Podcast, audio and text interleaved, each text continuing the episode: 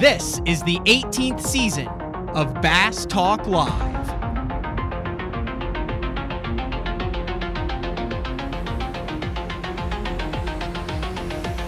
With your host, Matt Pangrac. BTL is brought to you by Lowrance, Bass Cat Boats, AFTCO, Strike King Lures, Sunline, Big Bite Baits, Spro, X Zone Lures, Gamakatsu, The Bass Tank, Denali Rods, and Pro Guide Batteries. BTL coming at you. Good morning and welcome to another exciting edition of BTL Bass Talk Live, where we are going to talk about bass fishing. We have a lot to talk about today. We have Pro Circuit titles, Angler of the Year races, Elite Series champions, and a guest, a guy who has pretty much done it all over the course of his career. Uh, run a business. He's gone through the Bass Nation. He's fished the MLF Pro Circuit. He's fished the Bassmaster Elite Series. He's won pretty much everything you can in Alabama, and he's one of my favorite guys to chat with. None other than Crimson Tide fan Jamie Horton on the verge of week zero here in uh, college football. But we're going to get Jamie Horton on uh, in the second segment of the show show we did last week with Ken Duke and Brad Hallman got a lot of feedback, and there are a lot of things we talked about during that show. And it came to mind, well, Jamie Horton has literally lived, been through, and has the authority to talk about all of those things. So that's why we're going to have him on. But we're going to start out talking about what went on over the weekend in bass fishing and a uh, really cool story out of the uh, Tackle Warehouse Pro Circuit uh, title championship that went down uh, on the St. Lawrence River this past week. Kind of a unique format there where they did box and and uh, and weigh their fish in, but they did a five fish format in an uh, BPT style. They split the 50 anglers into groups of 25. They had two qualifying days, and the weight zero. The winner of each of those qualifying days went on to the finals.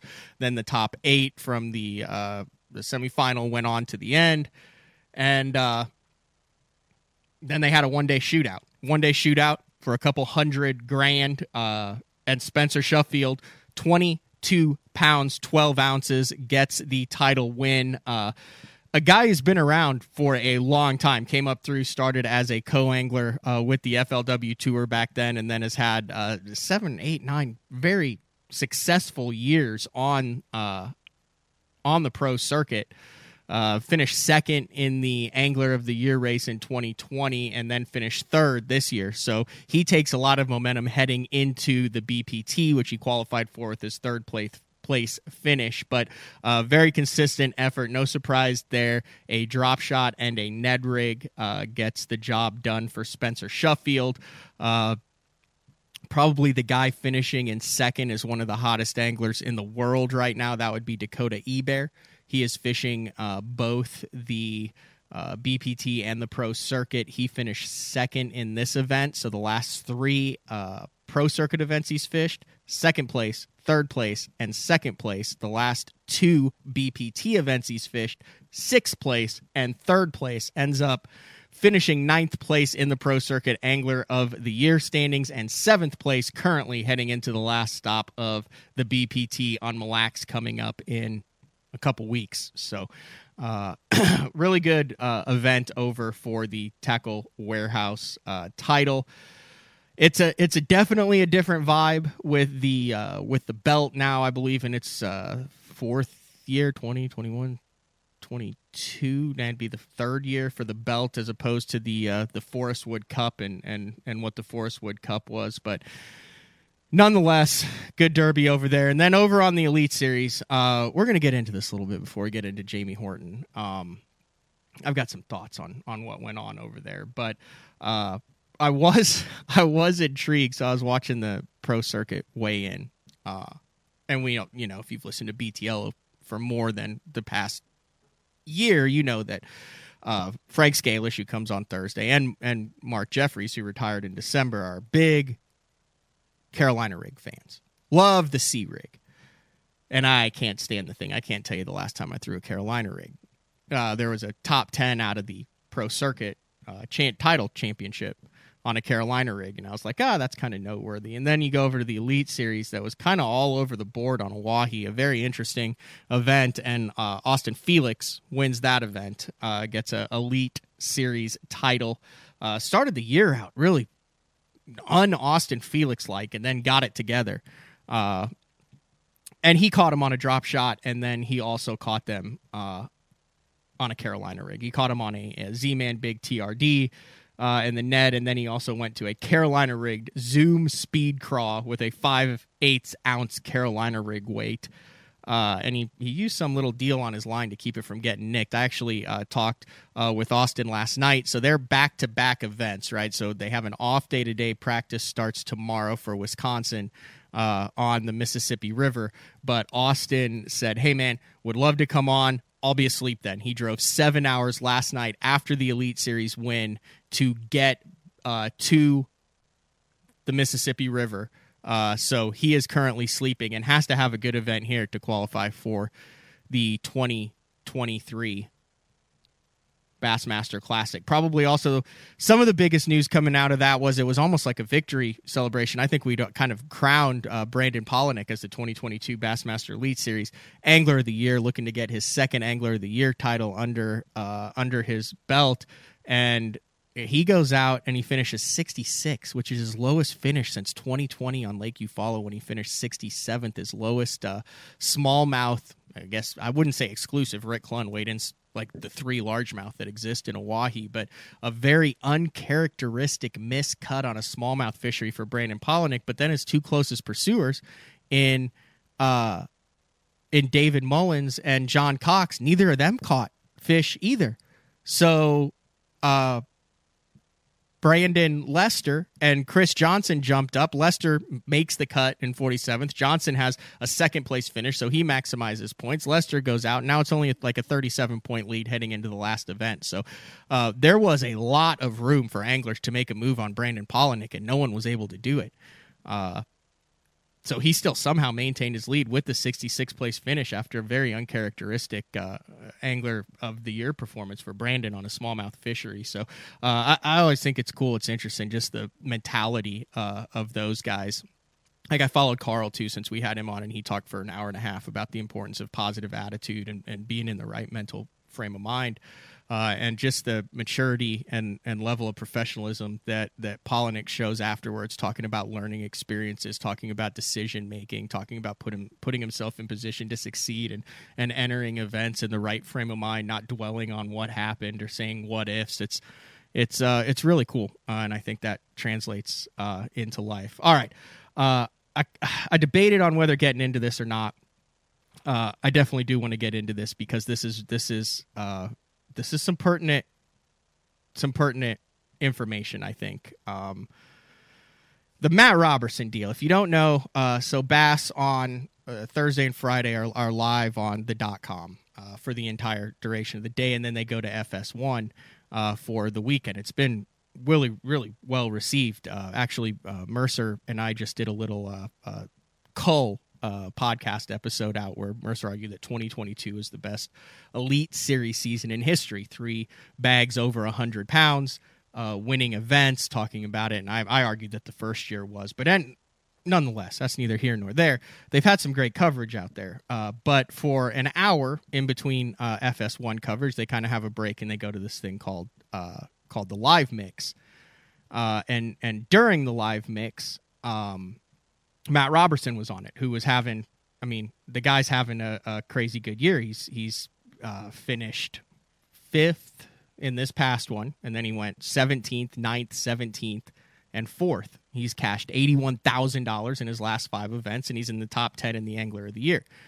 For a dude who who made it through the Bassmaster Team Series, and we were first introduced to the fur jacket and the slamming water on stage and all that. Like, it's a great story. Matt Robertson is good for the sport. I think it is amazing what he has done as far as finding his niche, a la like a John Daly a golfer, John McEnroe a tennis. Man, he connects with uh, with a lot of the general public that follow fishing and they can relate to him. You want to talk about coming up, makes no bones. He lives in a trailer park. He dominated on Kentucky Lake. You catch him on the weekend series. He comes through the Bassmaster Opens. Uh, he has a personality. I think that that he's not a robot. He answers all of his fans on on social media. He takes the time to personally do that.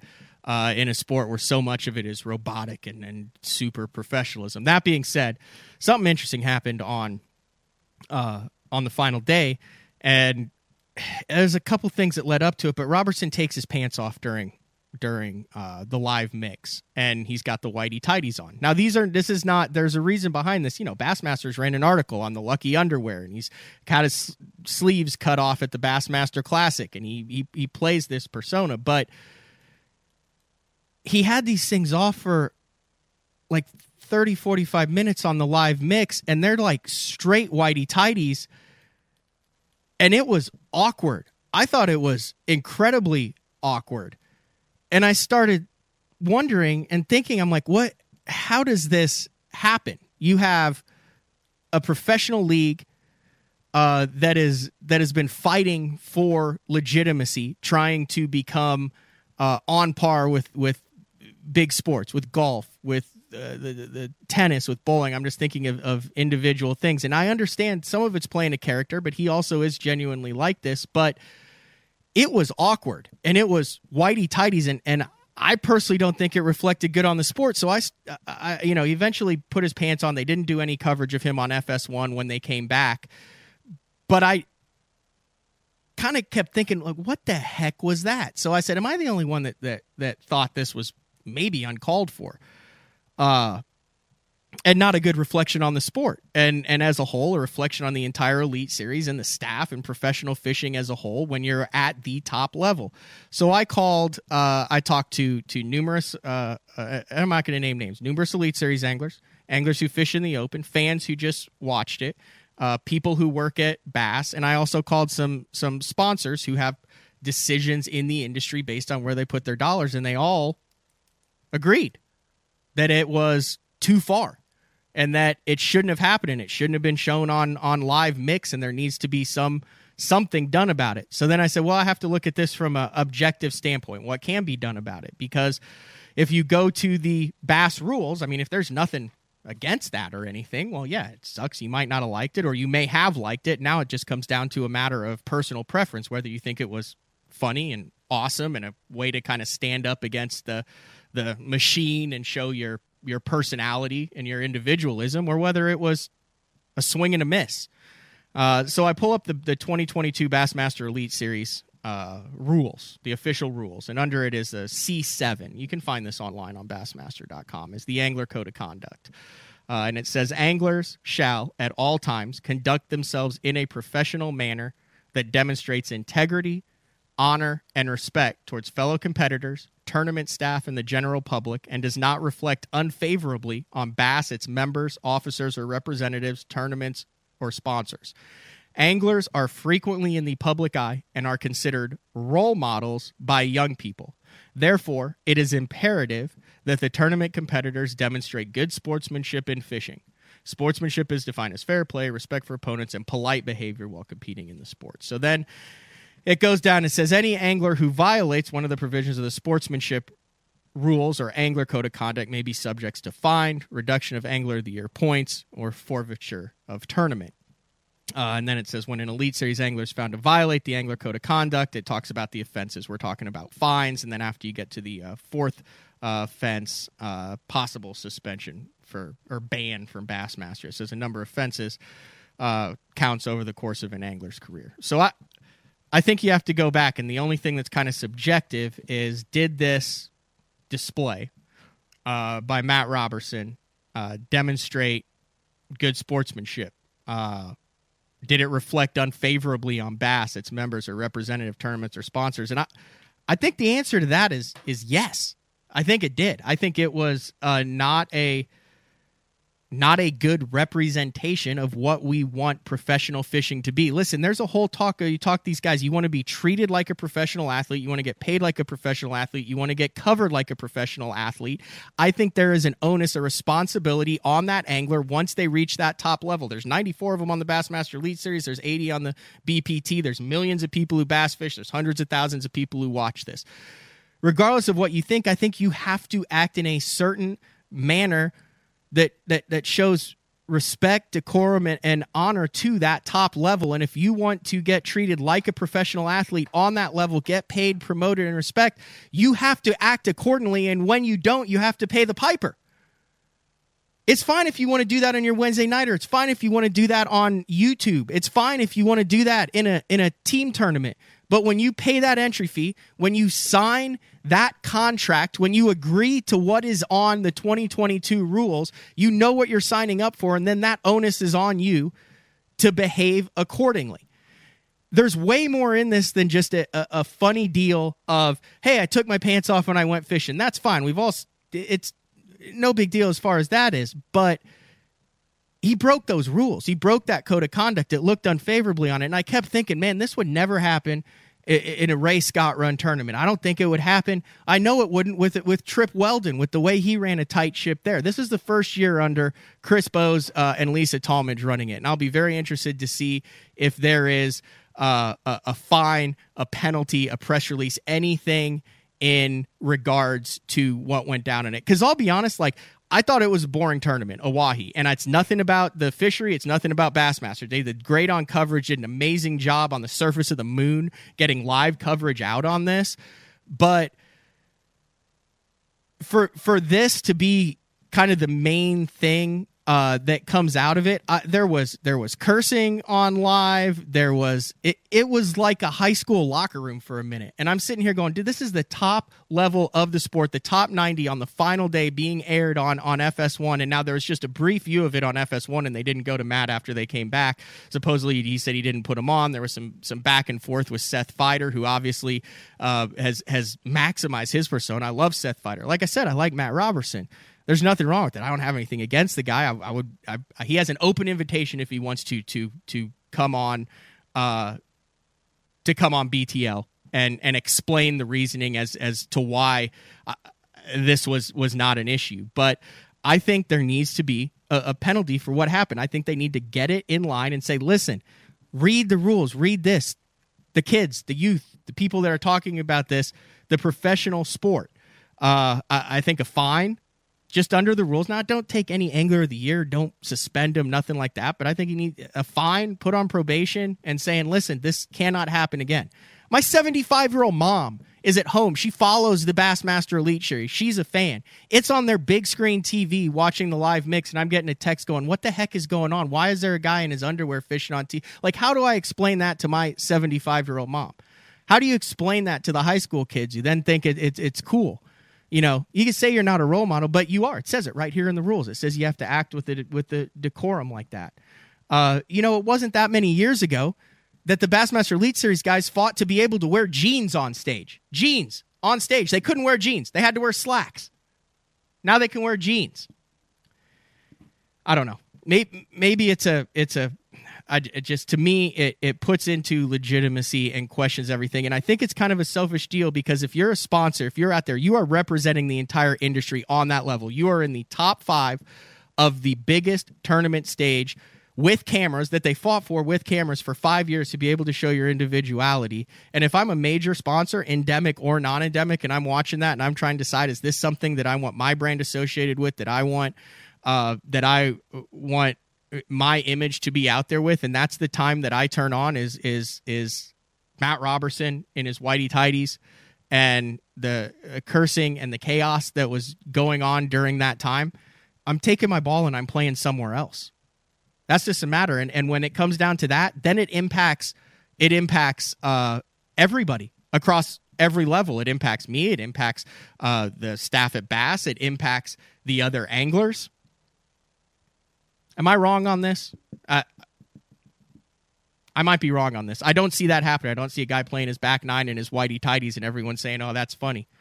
I mean, there's a difference between showing your uh, individuality, and I get it. I, I mean, it. it might not be a huge deal, but in the grand scheme of things, dude, you got to act professional when you reach that level. That's your responsibility.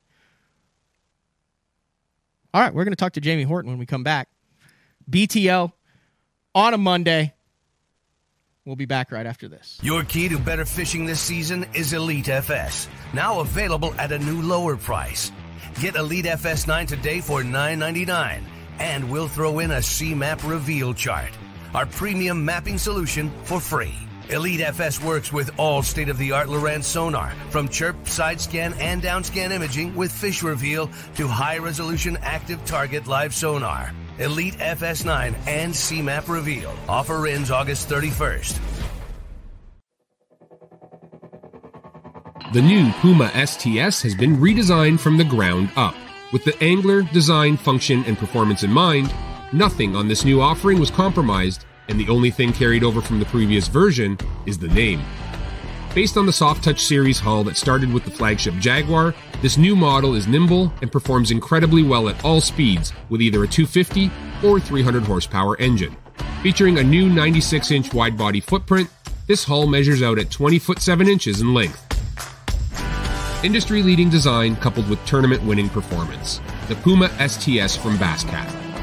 Feel the rush.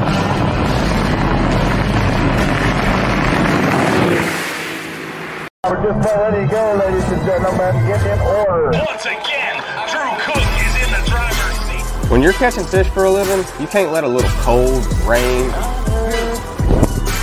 heat, humidity, or anything else get in the way of a payday. I wear AFTCO.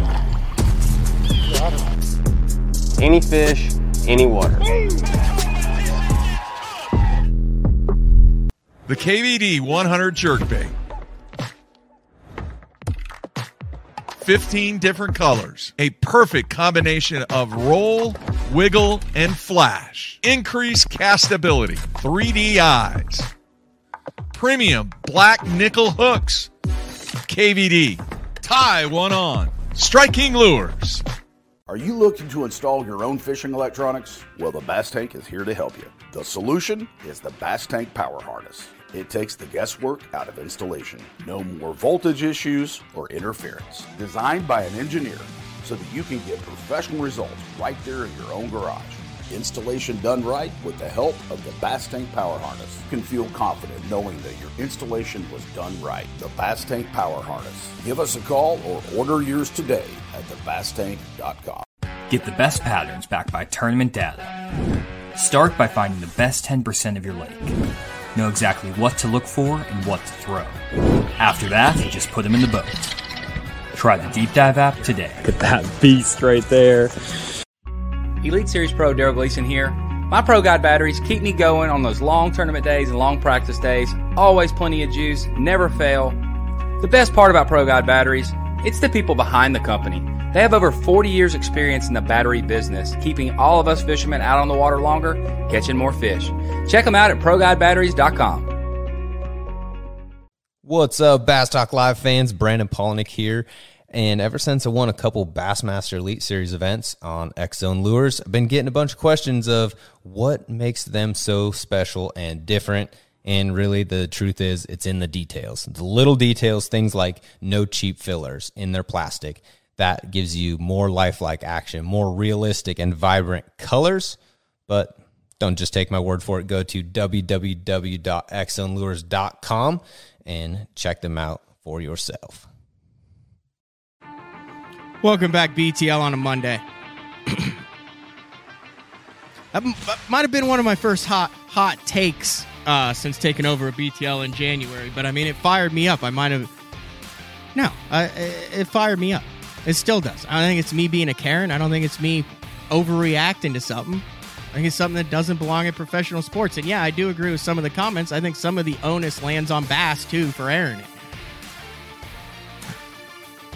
Let's go to Jamie Horton. So that's a weird intro, Jamie, like a really weird intro. Probably not how you planned on coming into a bass fishing podcast, but what are you up to? Uh, just fixing to bid some work this morning. We got about a million dollars worth of quotes to turn in this morning on some Pipe And you had to listen to me rant rant about bass fishing in your underwear. You're probably going, "Holy cow, this is costing me dollars every minute." No, that's that's good. I, I see your point. You ever fish in your underwear on a camera? No, uh, never considered that. I actually thought it was a rule against it. Uh, well, so did I. So I went through I went through the entire rule book, and there actually, from what I can could tell and what I read, there is nothing that says what you can or can't fish in. Yeah, well, I, I guess that's one thing. I actually don't know why you would have to have a rule against it. It is what it is anyway. I'm sure I'll get a lot of feedback on that, which is good or bad. Which is why I like BTL. Listeners have opinions. I read all the opinions, good or bad. I appreciate the feedback. Have at it. Yeah, Maybe I'm like, to read, completely wrong on this. I'd like to read some of them myself. All right. Uh, like I said before, I, I brought you in. One of the reasons I wanted to get you in is we had a lot of a lot of good feedback uh, from the show that Brad Hallman and Ken Duke did, and we got into some heavy discussions about the best path, the most efficient path to prepare yourself to harden yourself for the rigors of the professional tour. And we got off of the air, and I was thinking, well, who is the uh, who's probably one of the best guys to have on that's been there and done it all? And dude, uh, you you have done it just about every way you can and fished at every level. So I thought you would be a great guest to kind of piggyback on that discussion. Uh, kind of your history, dude. You've been f- tournament fishing for decades. Well, it's been. Actually I didn't start tournament fishing. I was 27. I'm 55 now, so it's been quite a while. And and uh, you know we had a lot of success at the local level. Uh, actually had a, a whole lot of success. Won a bunch of boats and different things, and and uh, actually the, the federation is is kind of what got me to where I am now. This is my 11th year as a professional fisherman, and, and I couldn't have done it without the federation. All right, uh, that's a hot topic right now. Is uh, it was the federation uh, when you came through it. Now it's called the Bass Nation.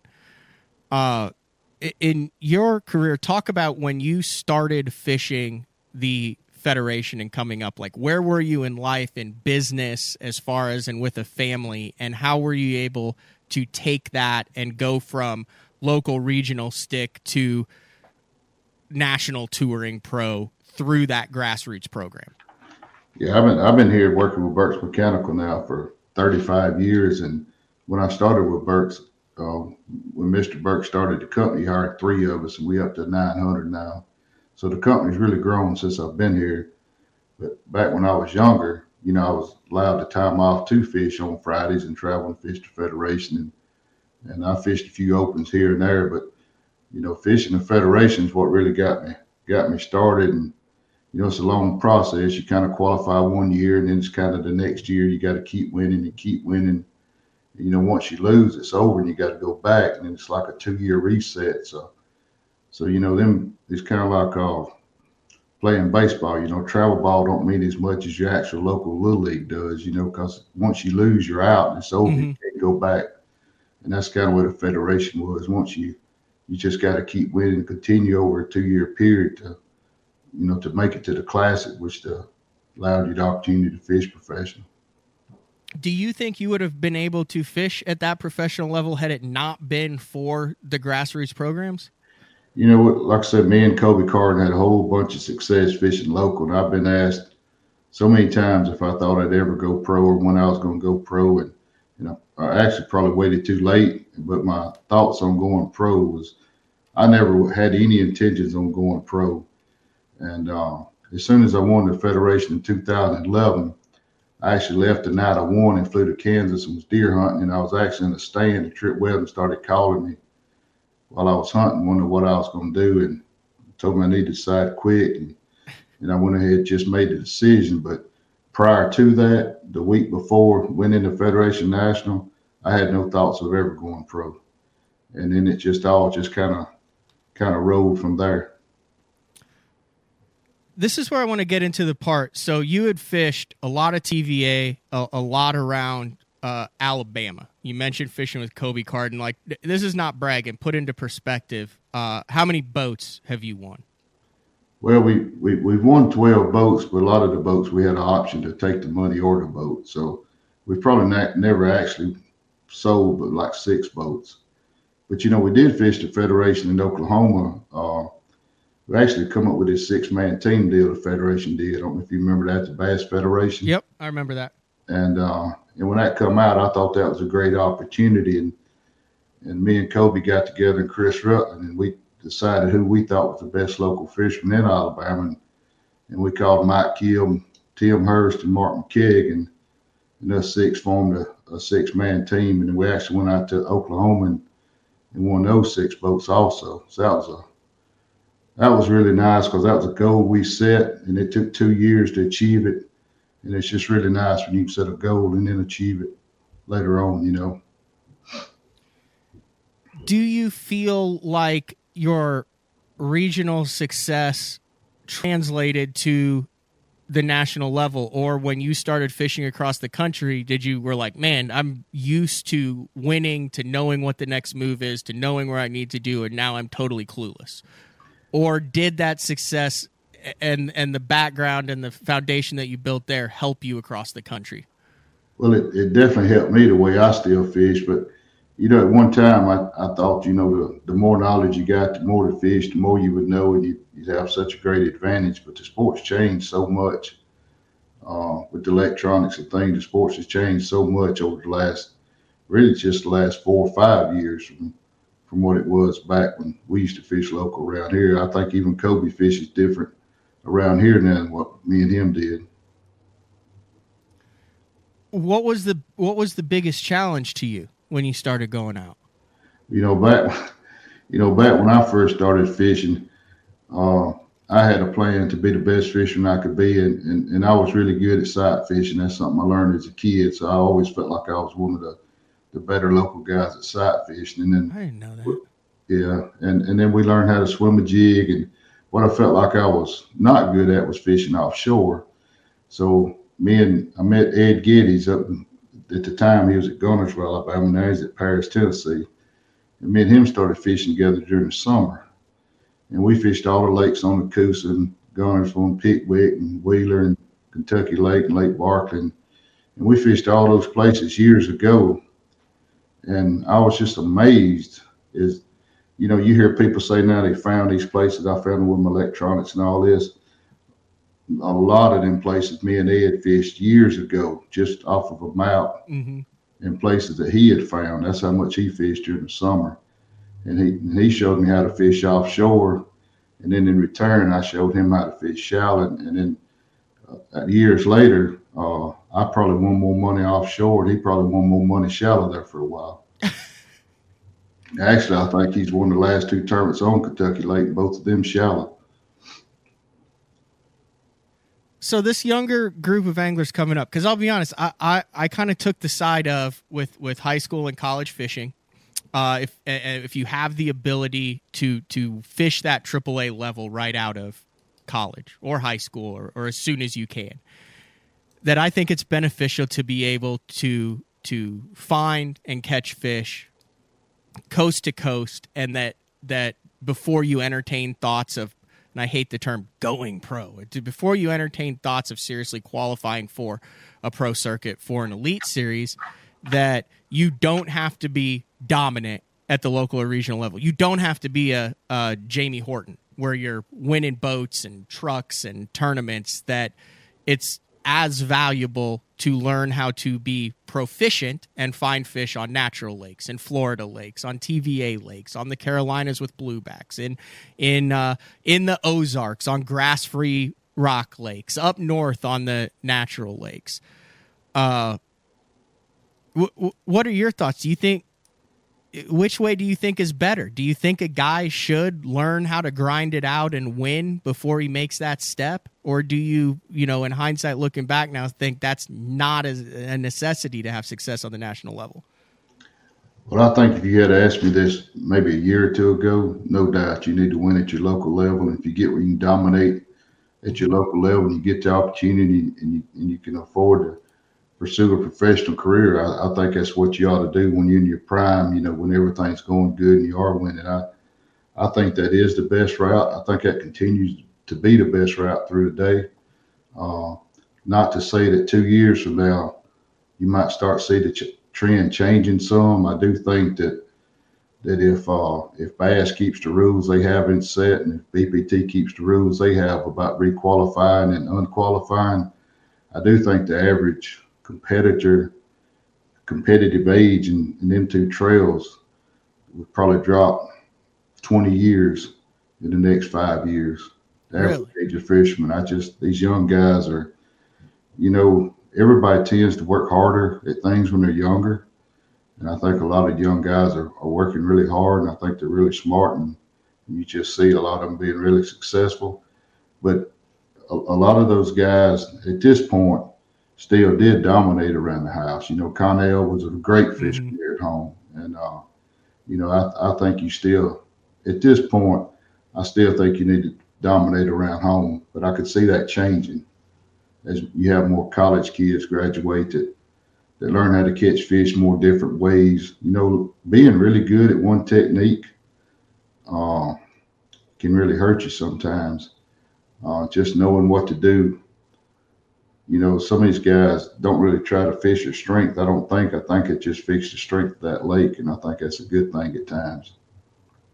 Interesting. What do you think the what do you think the biggest advantage of being an an older veteran in this sport is? You know, if you're in your your 40s, your 50s, let's go 60s or 70s, even like Rick Clunn. Let's go, you know, just that age. What is the biggest advantage that you have over the the young guys coming into this?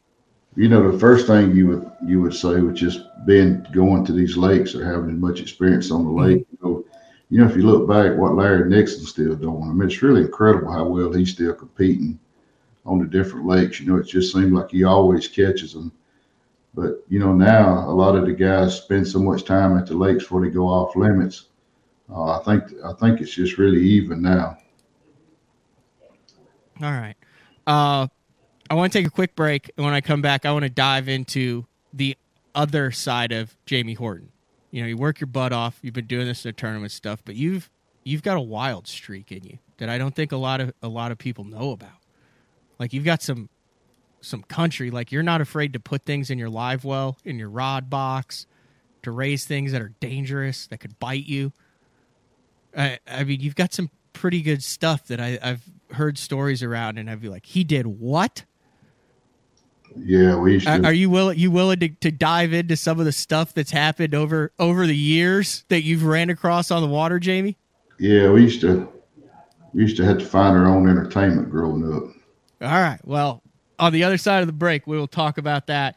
BTL on a Monday with pro circuit angler Jamie Horton. We'll be back right after this. Vibrating jigs are a great choice for any time of year, and the Kamikaze Swim On is a perfect match for any vibrating jig. Two sizes and the unique tail design gives it a bait fish profile and a great swimming action for realism. There are 17 colors. See them all at bigbitebaits.com. Have you considered purchasing new electronics for your rig? The type of mounts you choose to protect your investment should be part of the decision making process. No matter if you prefer one, two, or three graphs up front, Beatdown Outdoors has a solution for you. Adjustable, versatile, rigid, and made in the USA. What's your ultimate electronic setup? Check out the full selection of Beatdown Outdoors products by visiting beatdownoutdoors.com. Combining one of the most popular hook styles with Gamakatsu's beefier Superline offering, the Gamakatsu Superline Offset Round Bend delivers the strength necessary to target big fish in heavy cover. Well suited for braided line and heavier fluorocarbon, the Gamakatsu Superline Offset Round Bend is built using stronger Superline wire that allows anglers to easily fish a finesse worm around heavy cover. The round bend offers a larger bite area, perfect for any worm presentation, while increasing your hookup ratios. The newly enhanced Z band holds your plastics on the hook longer, reducing the number of pull-offs and reducing damage to plastics. Available in 2-aught, 3-aught, 4-aught, and 5-aught, this is the most durable worm hook, designed for heavier lines that hold your bait on longer. Preparation is key to success. And that preparation starts well before you ever hit the water. You're only as strong as your connection to the fish, and your line is that critical connection. Confidence in your line every minute, every day on the water is a necessity, and failure, it's not an option. Sunline makes the fluorocarbon, nylon, and braided lines to give you the strength to guarantee your confidence. Vibrating jigs are a great choice for any time of year, and the Kamikaze Swim On is a perfect match for any vibrating jig. Two sizes and the unique tail design gives it a bait fish profile and a great swimming action for realism. There are 17 colors. See them all at bigbitebaits.com. The Spro Little John crankbait has been around for almost 15 years, and it is one of my go to crankbaits whenever I need a fish in the boat. So you can never have enough new colors. That's why Spro's coming out with a handful of new colors, including Pearl Shad, which has this bleached out white look, but it's got this pearlescent, really, really pretty. We've got Copper Shad, which looks amazing in the water. It's got that purple flake on the back, really, really pops in the water. And then if you want some real pop, we've got Sparkle Shad, nothing but sparkles all over this thing. And then last but not least, we've got the matte sexy shad just a really different looking color for a crankbait so you want to give them a little different look that matte sexy shad is definitely the one to go with all these colors are available in the original little john and the md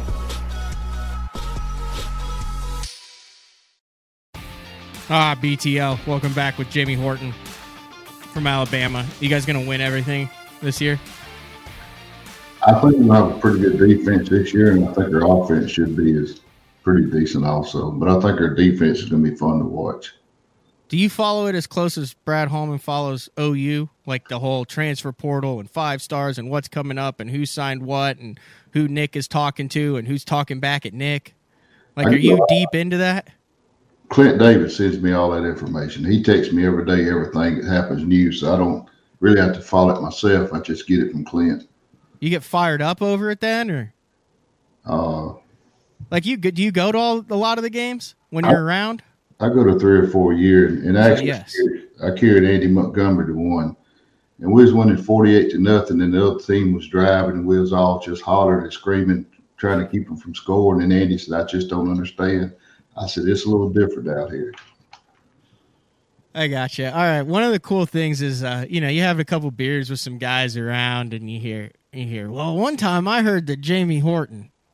We may have mentioned this on the show like three or four years ago, I think, but I think it's definitely time to to circle back around this.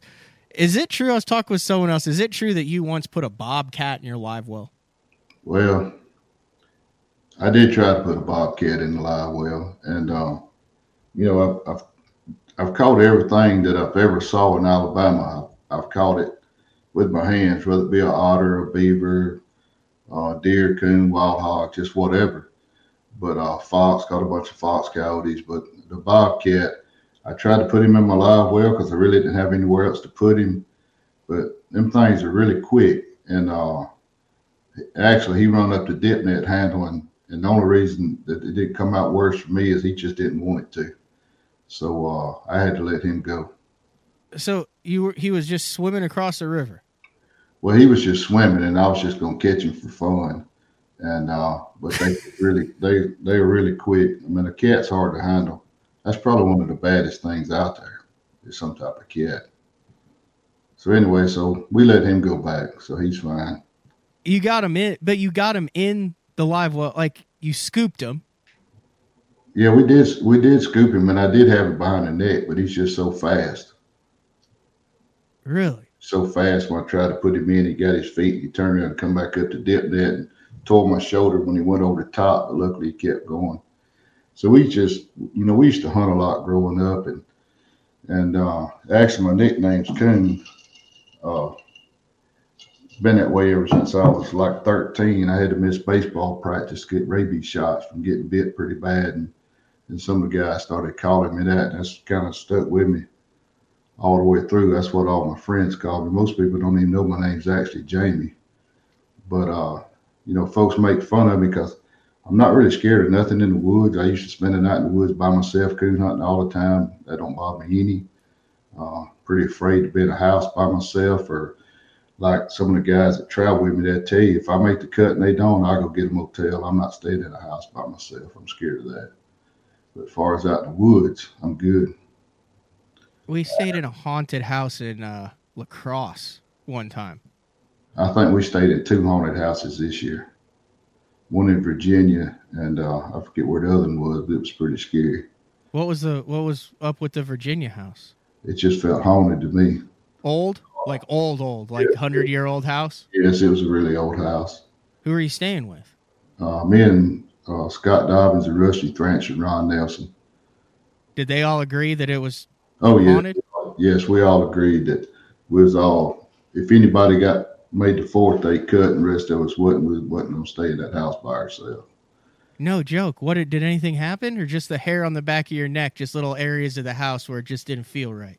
Yeah, I, I really think you can feel that. You know, we got a haunted, we got a haunted house here, and and we go down there, and there'd be twenty or thirty of us, and everything's fine. But when it's just you and your wife left there to clean the house up, it's different. You can uh you can actually feel stuff around the back of your neck. So I'm not fooling with that. All right. So Virginia, where was the other haunted house? Um, I really can't think of where it was at right now. But that, was, that was the one that really got me. We'll do the the uh the schedule: know, Ray, Rayburn, Harris Chain, Pickwick, Guntersville, James River, and Champlain. No, I know. It was at Champlain. Okay, so that's another historic location. Yes, and, and luckily for luckily for me, Dobbins booked the house and he booked it for the wrong week. The wrong week. So the, so we didn't get to stay there, and I was tickled to death. We got a motel room. I was me and Rusty was really happy. How'd that work? You you like rolled up to it or something, and then someone else was like, "Hey, you're not supposed to be here." Well, when he told us where it was at, we looked at it on Google Earth and the street view and all that, and it was pretty obvious from the street it was haunted or appeared to be haunted. But luckily, when we got to New York, we found out Dobbins had booked it for the wrong weekend. We booked three houses for the wrong weekend this year somehow. I think we all booked one for the wrong week. We got to do a better job of that next year. Yeah. But What I. Go ahead. when I was getting ready to go for that trip, you know, with smallmouth fishing, I had to get all my smallmouth stuff together. So I was actually digging around in my boat building looking for some flatworms and stuff. And and uh, I stuck my hand in a box and I had a snake bite me. He bit me pretty good down one finger, just tore me by the edge there. But it was actually just a, a big rat snake. You know, when a rat snake bites you, his teeth come out, feels like glass in your hand, glass slivers. And uh, you know, I'd had that snake in there for a long time, just keeping rats down and stuff like that. And uh, he kind of got me frustrated. Then I had to carry him down the road, let him go. You mentioned the smallmouth deal, didn't you? Uh, we were talking at, at the Elite Series at Oahe. There were some guys that were catching them out of uh, 60 foot of water. Uh, I think Lee Livesey was caught a 13 and a half pound walleye or out of 74 foot of water. Uh, didn't you catch fish on the St. Lawrence out of like 110 foot of water one time? There's one spot right there uh, where uh, Chippewa Bay is, kind of out in front of Chippewa Bay, where there's a boat or something sank there. It's like 105 foot deep. And uh, me and Steve Kennedy caught some fish there just for fun. They was all small, but they was all the way on the bottom, 105 foot. That's pretty amazing, isn't it? What what made you even stop and drop on those things? Well, it, it showed a lot of fish suspended on the ground, so there was a lot of fish. It wasn't quite that deep, so there was a lot of fish around thirty foot. But but we did just drop on down just to see what was down deeper, and they was all small, like ten inches long. But there was a bunch of fish down there. Did you have? Did I mean? Did they have the bends? Were they alive when they came up, or were you having to stop like halfway up to keep them to kind of let them adjust? Yeah, they was kind of kind of blowing up some for sure. Not not good derby fish then. Yeah, yeah, for sure. Interesting. That's got to be the deepest. I've never heard of anybody uh, catching a bass out of out of deeper water in a in a tournament setting, right? Like I'm sure it might have happened on Mead or somewhere somewhere else, but in a tournament setting like Elite Series, Pro Circuit, BPT, like practice tournament, anything, I think that you probably take the cake. Uh, take the cake as far as catching the deepest one ever. Yeah, it was that one little spot there, and it actually looked like a sailboat or something. It sank there. You can see something down on bottom. It looks similar to a boat. And this was that's probably been seven or eight years ago. So, you know, with a live scope or stuff like that, now the side images, now you probably see it a little bit better. Huh. That's good stuff. How much longer are you uh how much longer are you going to be in this game, Jamie? Like do you are you in this till you win the a title, a tournament? Is it something that you do for uh in, enjoyment? What's your uh what's your 10-year plan? You know, I, really ain't sure, you know, I still enjoy fishing. Uh, I got a grandbaby that's playing softball, volleyball, cheerleader, and I really enjoy that, you know. So, uh, you know, being gone from home and missing sporting events, my nephew playing baseball and all that stuff, it, it's, it's, uh, you know, you kind of miss more stuff when you get older that you, but I, I do still enjoy fishing. I don't have any intentions on stopping real soon. Didn't you have a crazy health thing a couple years ago? Yeah, I had, uh, for some reason, I don't know what it was, but when I won the Federation National, somehow I developed some kind of arthritis, and I've been fighting that pretty hard and taking a lot of steroids and actually gaining a lot of weight because of it. So, you know, all that kind of hindered hindered me a lot.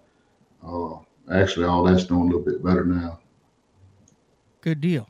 Kind of a freak thing. They really don't even know how it cured. Think about it. They said it could have occurred with stress, maybe from trying to decide if I wanted to go pro or not. you, you still feel stressed. You seem like the type of guy who never gets stressed out over anything. Well, that was pretty stressful. That you know, winning that event, and then, you know, it's just it was a lot making that decision for me. You know, because uh, I put myself in a pretty good self, pretty good place at that time. But still, that's a that's a big big opportunity to take, big step. I got you. All right. Well, we'll let you get back to your uh, million dollar deals that you're working on today. Uh, I greatly appreciate you taking the time out uh, to chat on BTL. I appreciate you. All right. See you, Jamie. Thank you, man. That was uh, Jamie Horton.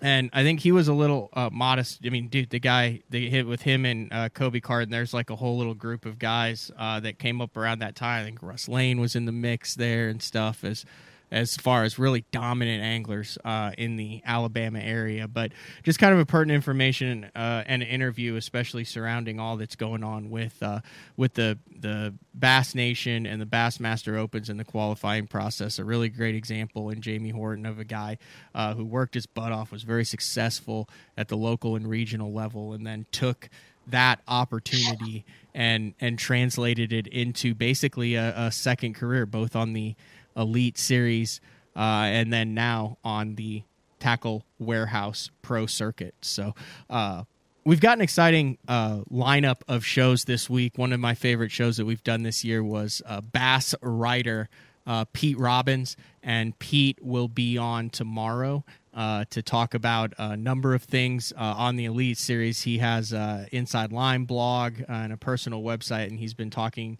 uh, been posting some really interesting things. So we're going to go over that. I want to get his thoughts uh, on the Angler of the Year race. He still writes for uh, the dot com and Bassmaster magazine, so get his thoughts on it. And then Wednesday, Jody White. if you remember Jody White, longtime FLW employee, MLF. Now he's doing some independent stuff. He's also fishing a lot and, and doing a really good job of fishing, but uh, he has been uh, covering things on the uh, MLF side. and we're going to talk with him about transitioning uh, and his career and his thoughts on the year. Uh, the Elite Series uh, kicks off practice for the final event of the year tomorrow on on the Mississippi River in Wisconsin, so we won't be able to get them on. I will work on getting uh, Spencer Sheffield and Dakota Ebare on uh, as well uh, to talk about uh, the conclusion of that season and then starting to look forward to the final BPT uh, of the season. The picture's kind of becoming clear on who's in and who's out for the BPT for the Elite Series. Uh, and then there's four Bassmaster Opens. I leave next week for a media event and then head to the Bassmaster Open on the Chesapeake Bay after that. So, uh, Thursday, uh, we will be back with Frank Scalish uh, with another live show. But big shout out to Jamie Horton for taking the time to jump on BTL today. That's all we got. We'll see you guys tomorrow. Bass Rider, Pete Robbins. See ya.